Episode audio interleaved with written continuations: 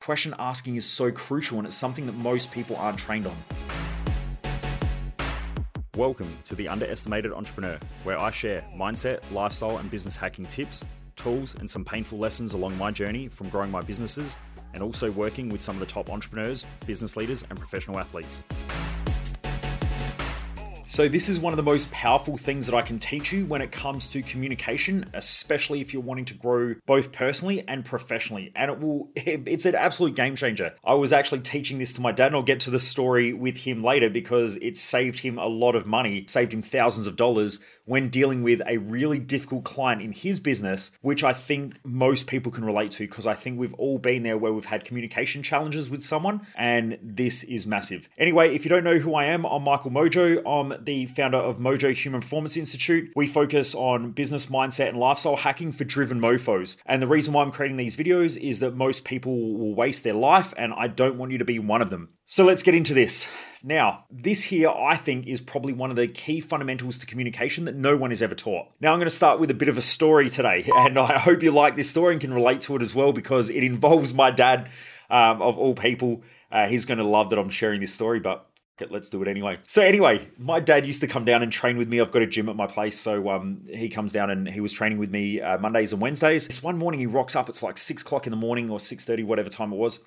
And anyway, he comes in and I said, "How's everything going?" And he goes, "Oh, I've got to deal with this shithead of a client today." And you know, he starts this rant. Anyway, I'm warming up on the bike and he's going. And anyway, we start training, and half an hour later, he's still talking about this client and this situation. So what's happened is he's got this really difficult uh, client that he's dealing with.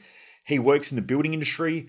Um, this client is getting water underneath the door. Now, this client lives on the beach and doesn't want a screen door. And so, what happens on gale force winds down here in South Australia, when the rain comes in almost on an angle, it's hitting and going underneath the door. And he's got no veranda or anything. So, uh, it's pretty much straight on the beach Water's going underneath the door. There's nothing you can really do about it. Um, it is what it is. It's a door. Anyway, they've tried putting seals on there and all this stuff, and this guy's just being really difficult. Anyway, apparently it wet a bit of his uh, the carpet um, on this really heavy raining day, and it only happens like once a year or maybe once every two years. This whole situation goes down. This guy's being really difficult to deal with, and now he has gone through Strata and also an insurance company to get my dad to fix all this door and everything again. And the insurance company wants my dad to fix it and incur the cost because originally it was an insurance job. Dad's saying there's nothing you can really do. If you want me to seal the door, I'm going to have to turn it into a window because we're going to have to seal the whole thing.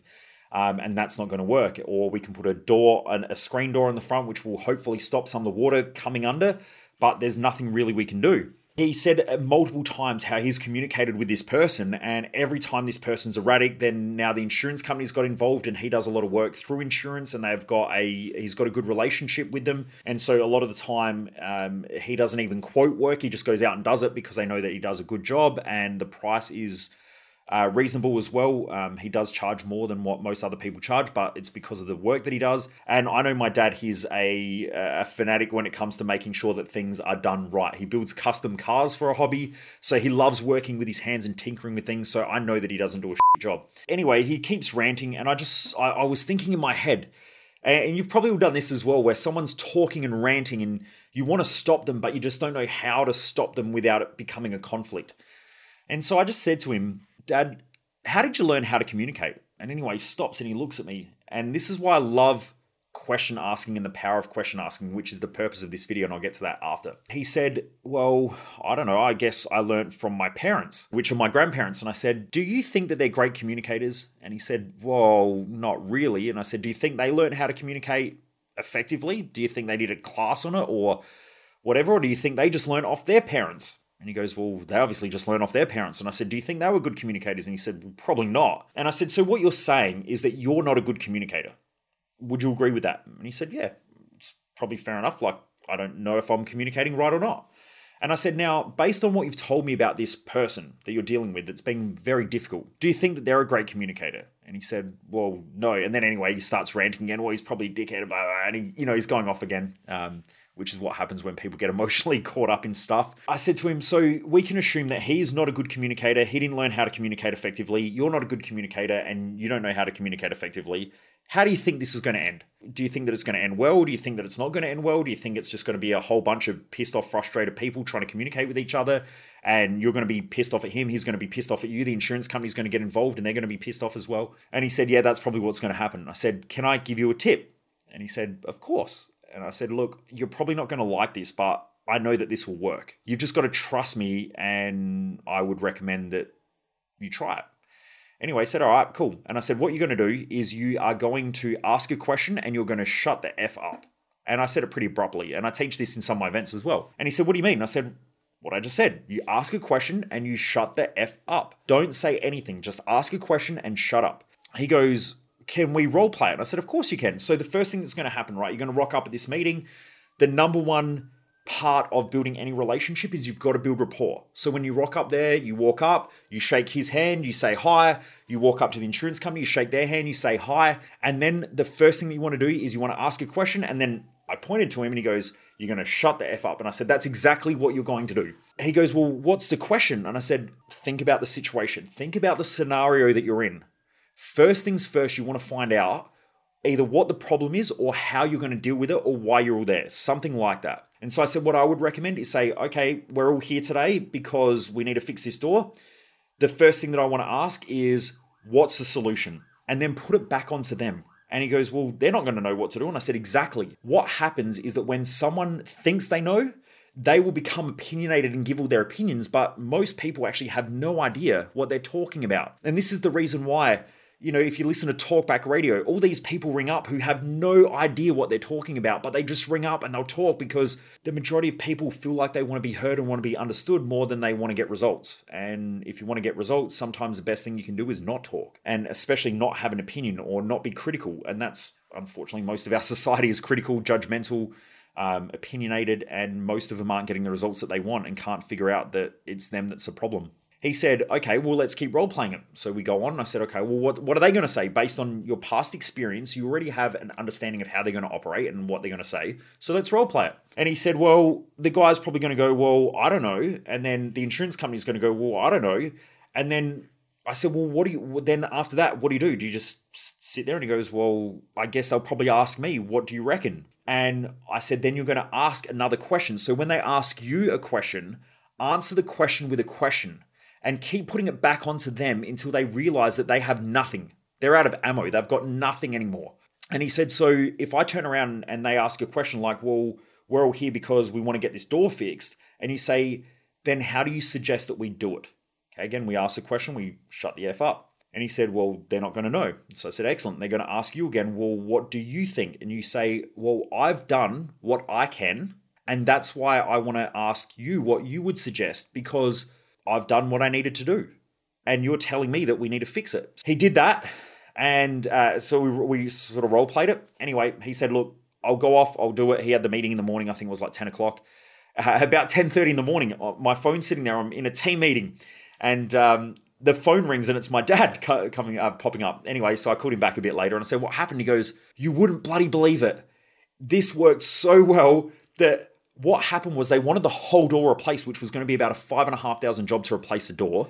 The people who custom made the door for this house have gone bankrupt, so they're not there. They, they can't do the door. So he's got to find another supplier. He's going to have to pay out of his own pocket for the supplier to redo the door if that was going to be the case, and he didn't want to do that. By using the question strategy where you ask a question, you shut the F up, and because we'd role played it, it ended up that they looked at it and they said, Well, we don't have any solution. And he said, Well, what I can do is, first of all, we can replace the whole door, but that's not going to change anything. It's not going to fix anything. Because if we have a look at the door, the door is still perfect. It's not bowed, it's not buckled. So let's have a look at the sill. They ended up having a look at the sill. There was a little fold in it. The guy said, Yep, just replace it. It cost him 25, uh, $25 instead of $5,500 to fix that job and everyone walked away happy because everyone felt like they had been heard, everyone felt like they were understood, and the people who had the opinion in the first place realized that they didn't have the answer. And that's the important thing. Is the majority of time when people are opinionated, they don't actually have an answer. They just want to complain and they want to be heard and they want to be understood. If you listen to them, you ask them the right questions, eventually they'll run out of ammo and then they'll go to the expert and ask what they should do with an open mind because they've gotten rid of all the stuff first. So This here, I really want to talk about the power of question asking because question asking is so crucial and it's something that most people aren't trained on. So that was one strategy was ask the question and shut the F up. But this will also help in your intimate relationship as well because most people give statements. Now, if you've listened to um, these videos before, statements normally shut down the brain. So when someone says, I'm just fat, that's just the way that it is, what they're saying is, I have no responsibility now. It's just the way that it is. Well, you know what? I've always been broken. That's just how it is. What they're saying is, I'm always going to be broke because that's just the way that it is. It's my genetics. That's just the way that it is. Every time they do that, they remove them. They remove the responsibility. Their brain shuts down and they just go on doing what they've always done, which is probably causing them a lot of problems in life. So remember, shut uh, statements shut down the brain. Now it doesn't actually shut down the brain. That's just a metaphor that I'm using. So if you're a neuroscientist, don't send me death threats and tell me that you know the brain doesn't shut down.